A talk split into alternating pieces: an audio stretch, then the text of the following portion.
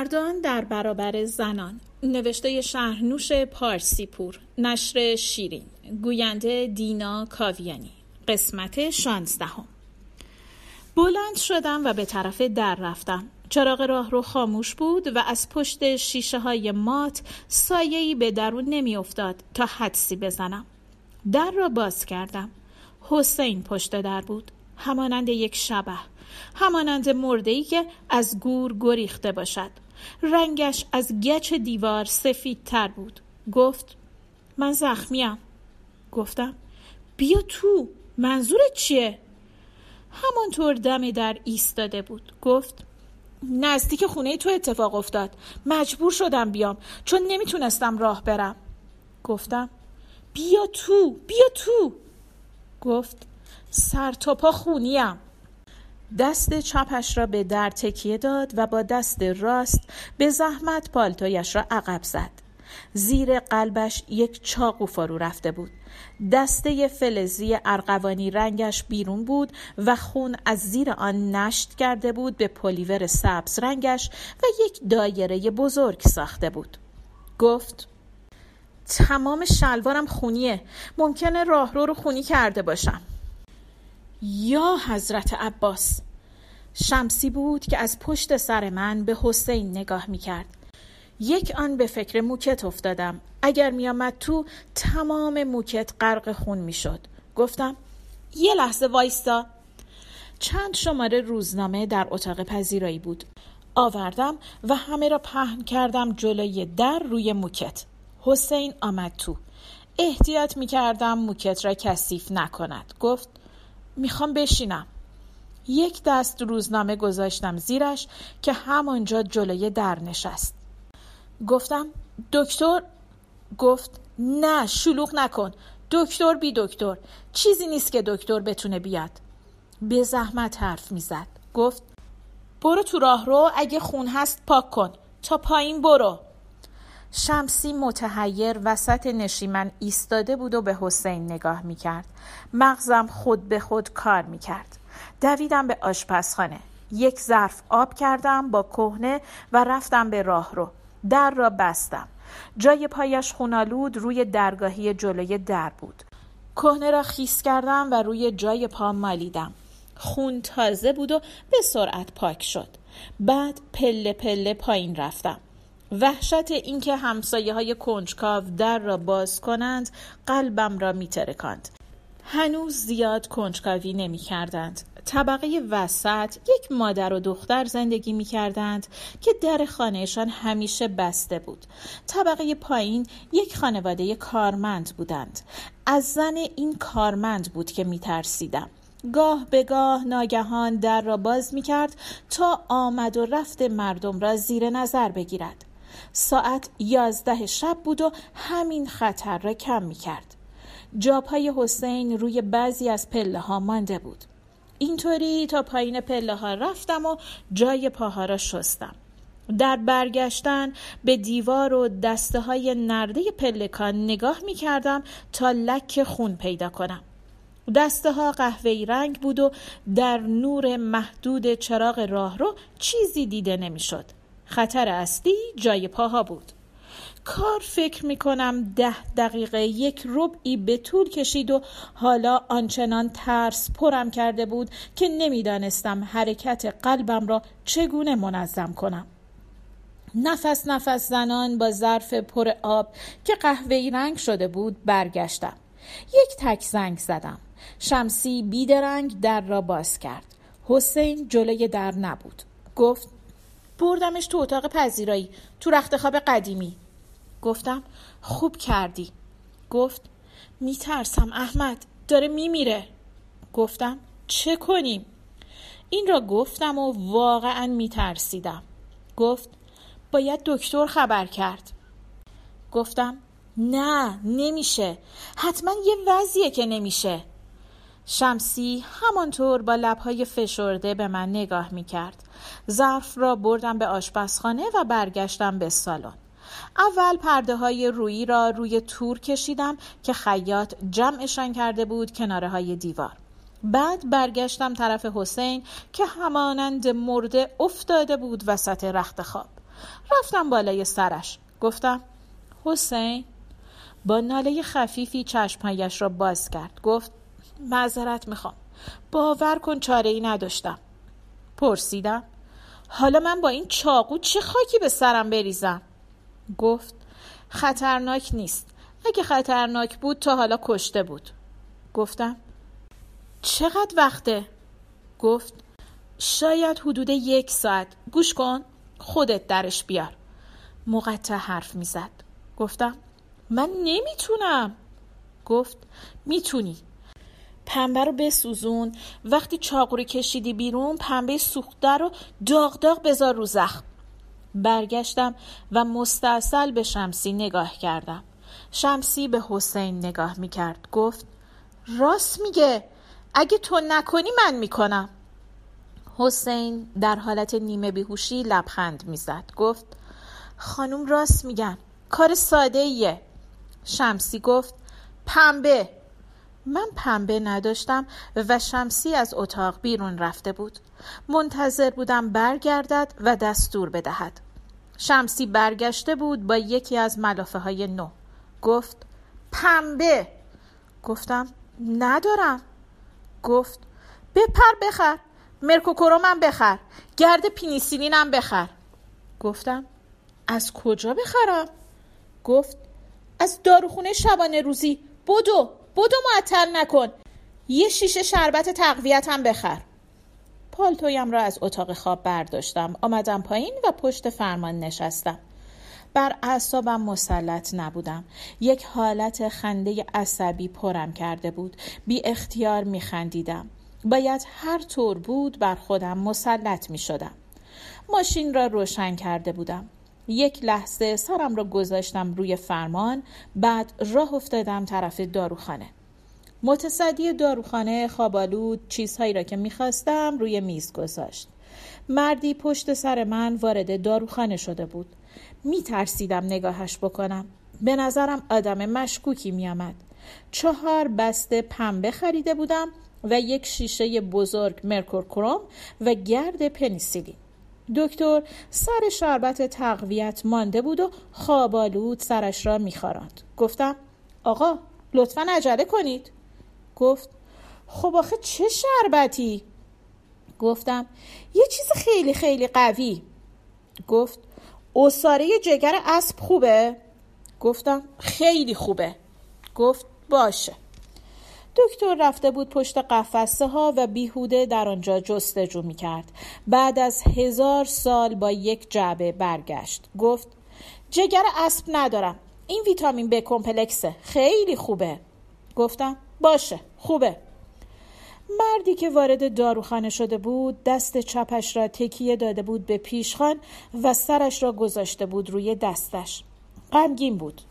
ترسم از او ریخته بود. داشتم به دکتر پول می‌دادم. دکتر به مرد گفت بفرمایید مرد پرسید کاپوت دارید؟ مست بود. بقیه پول را نگرفتم و دواها را برداشتم و آمدم بیرون. در خانه شمسی ملافه ها را دور حسین چیده بود. تکه هایی از ملافه ها را بریده بود و به صورت تنظیف زخم درست کرده بود. یادم رفته بود تنظیف بخرم. بعد یک سینی گذاشته بود و دور سینی روزنامه و در سینی کبریت و یک کارد و یک قیچی. گفت همشون رو جوشوندم که عفونت نکنه. نمی‌دانستم با چاقو و قیچی چه می‌خواهد بکند. گفت چقدر طول دادی؟ بی حرف وسایل را گذاشتم جلویش. گفت برو دستاتو بشور. رفتم و دستهایم را چند بار صابون زدم و برگشتم نشستم کنار شمسی. گفت حالا باید چاقو رو در بیارم. با عصبانیت به شمسی نگاه می کردم گفت باید تو در بیاری با یک ضربت. زورت از من بیشتره. من ممکنه بیشتر زخمیش کنم. راست می گفت گفت من شونه هاشو می‌گیرم. تو با یه ضربه چاقو رو در بیار. بعد رفت بالای سر حسین نشست و شانههایش را گرفت. حسین چشمهایش را باز کرد. گفت سب کنید. شمسی دستش را برداشت. حسین گفت من میمیرم می‌دونم. اما اگه مردم شب منو ببرید بندازید تو بیابون. هیچ خطری نیست. هیچ کس نمی‌دونه من اینجا هستم. هیچ کس مزاحمتون نمیشه. دلم می‌خواست کشیده محکمی به او بزنم. شمسی گفت بذار اول پنبه ها رو حاضر کنیم. یک بسته پنبه را باز کرد و گذاشت وسط سینی. گفت من فکرشو کردم. تو چاقو رو که بیرون کشیدی من به پنبه ها کبریت می‌زنم. بعد داغ داغ می‌ذاریم روی جای زخم. خودش ضد عفونی می‌کنه. گفتم کاش الکل خریده بودم. گفت آره حالا عیبی نداره. شمسی دوباره شانه های حسین را گرفت. من یک دستم را گذاشتم روی تشک بغل حسین و با دست راست که قوی بود دسته چاقو را گرفتم. چاقو به صورت اوریب زیر قلب پایین رفته بود. باید آن را به همان صورت اوریب بیرون می کشیدم. گفتم بسم الله الرحمن الرحیم. و چاقو را کشیدم. حسین گفت آخ! از صدای آخ او چنان ترسیده بودم که دوباره چاقو از دستم ول شد. خوشبختانه یک بر افتاده بود روی سینهش شمسی آن وقت کبریت کشید زیر پنبه. پنبه ناگهان شروع به سوختن کرد. خون تازه از زخم بیرون می‌زد. شمسی داد زد. لباسشو بکش بالا! لباسشو بکش بالا! دست پاچه کمربندش را باز کردم.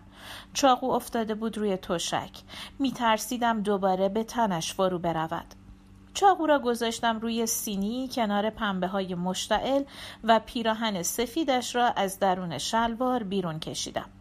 بالاخره مجبور شدم لباس را جر بدهم که جر نمی‌خورد. اما ناگهان چشمم به قیچی افتاد و به عقل شمسی آفرین گفتم.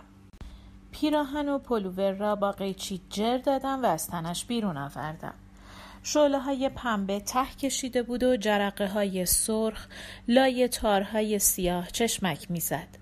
خون از زخم بیرون می‌زد اما نه خیلی زیاد. خون قبلا به اندازه کافی رفته بود. شمسی پنبه های داغ را برداشت و گذاشت روی جای زخم.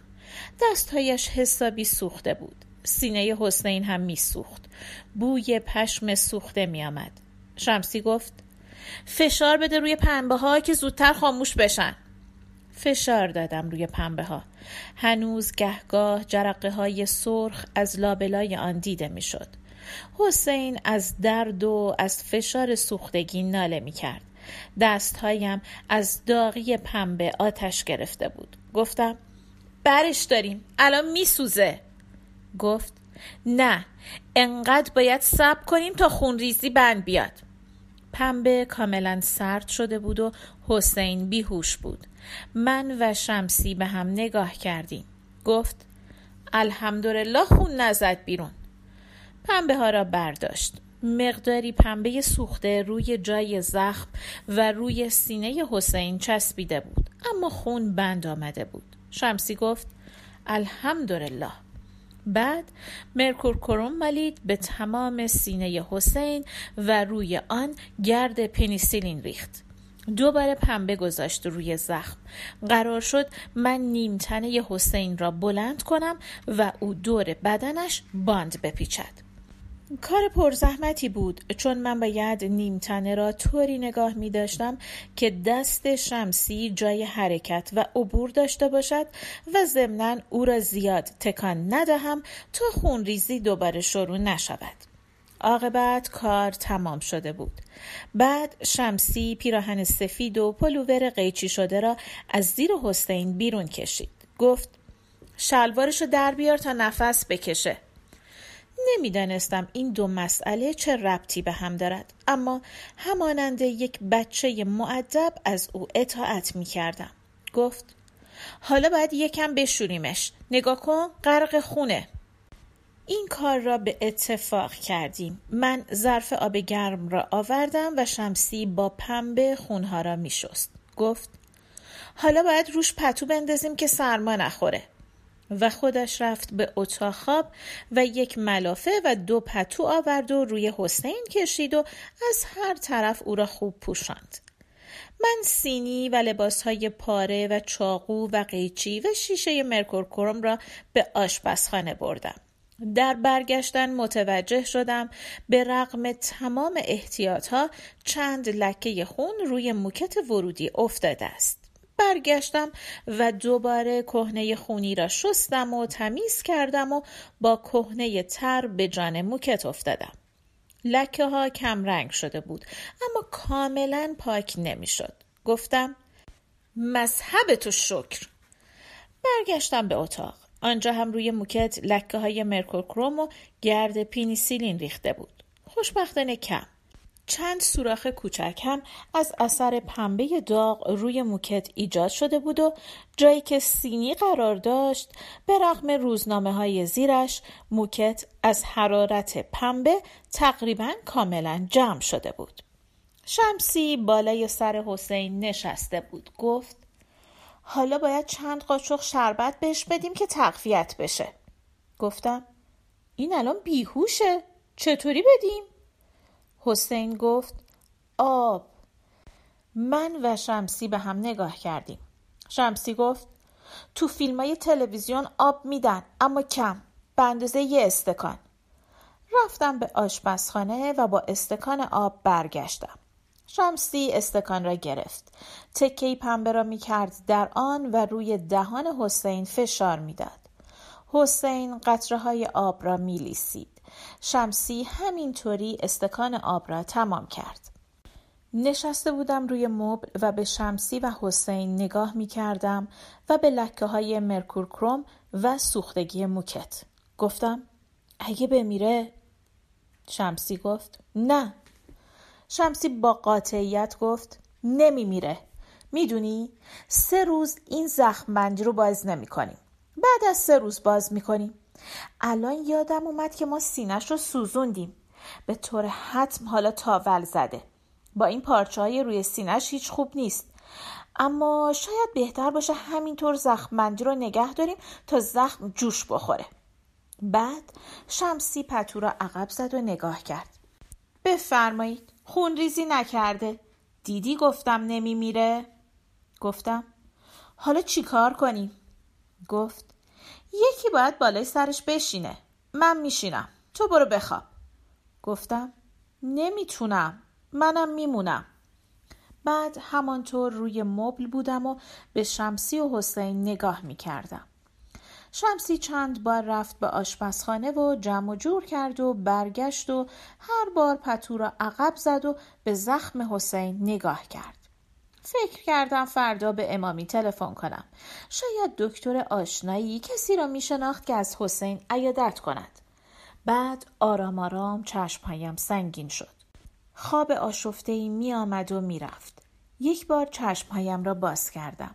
شمسی داشت به زحمت به حسین شربت می‌خورند گفتم ولش کن این الان بهتر فقط بخوابه گفت نه باید تقویت بشه بعد خوابم برد صبح روی مبل چشمهایم را که باز کردم نخستین چیزی که دیدم جای سوختگی روی موکت بود در جهتی خوابیده بودم که چشمهایم مستقیم به محل سوختگی باز می شد. بعد حسین را دیدم. همچنان بیرنگ و سفید در رخت خواب بود و به آرامی نفس می کشید. شمسی در اتاق نبود. به ساعت نگاه کردم. هفت و نیم بود. رفتم به اتاقهای دیگر. شمسی نبود. دلم می‌خواست بود. نمی توانستم حسین را تنها تحمل کنم. بی اختیار رفتم سراغ تلفن و شماره امامی را گرفتم. از آن سر سیم صدای خواب در گوشی پیچید. صدای زنانه پرسید کیه؟ گفت اسرائیل. بله. گفتم. امامی منم احمد. گفت. چی شده پسر جان؟ اساسیه گرفتاری درست کرده؟ گفتم. نه مسئله این نیست. حسین اینجاست. گفت. عجب. خب باشه. گفتم. ببین شوخی نکن. دیشب اومد با یه چاقو تو سینش. گفت. چی؟ گمانم خواب از سر امامی پریده بود. گفتم خودم چاقو رو در آوردم. گفت حالا کجاست؟ گفتم تو پذیرایی خوابه میترسم بمیره. گفت عجب خب دکتر خبر کن. گفتم نمی‌شد نمی‌خواد. بعد پرسیدم تو دکتر آشنا می‌شناسی بیاد ببیندش؟ امامی ساکت بود. سکوتش عذابم می‌داد. بعد گفت دکتر می‌شناسم اما نه اونقدر که اعتماد داشته باشم. گفت سب کن به کارو تلفن می‌کنم. تو تلفن نکن. اینجا هم دیگه تلفن نکن. ممکنه خطرناک باشه. گوشی را گذاشته بود. گوشی را گذاشتم. مطمئن بودم خطری نیست. خود حسین گفته بود و همیشه می‌شد روی حرفش حساب کرد. فقط از مردنش میترسیدم. پایان قسمت شانزدهم.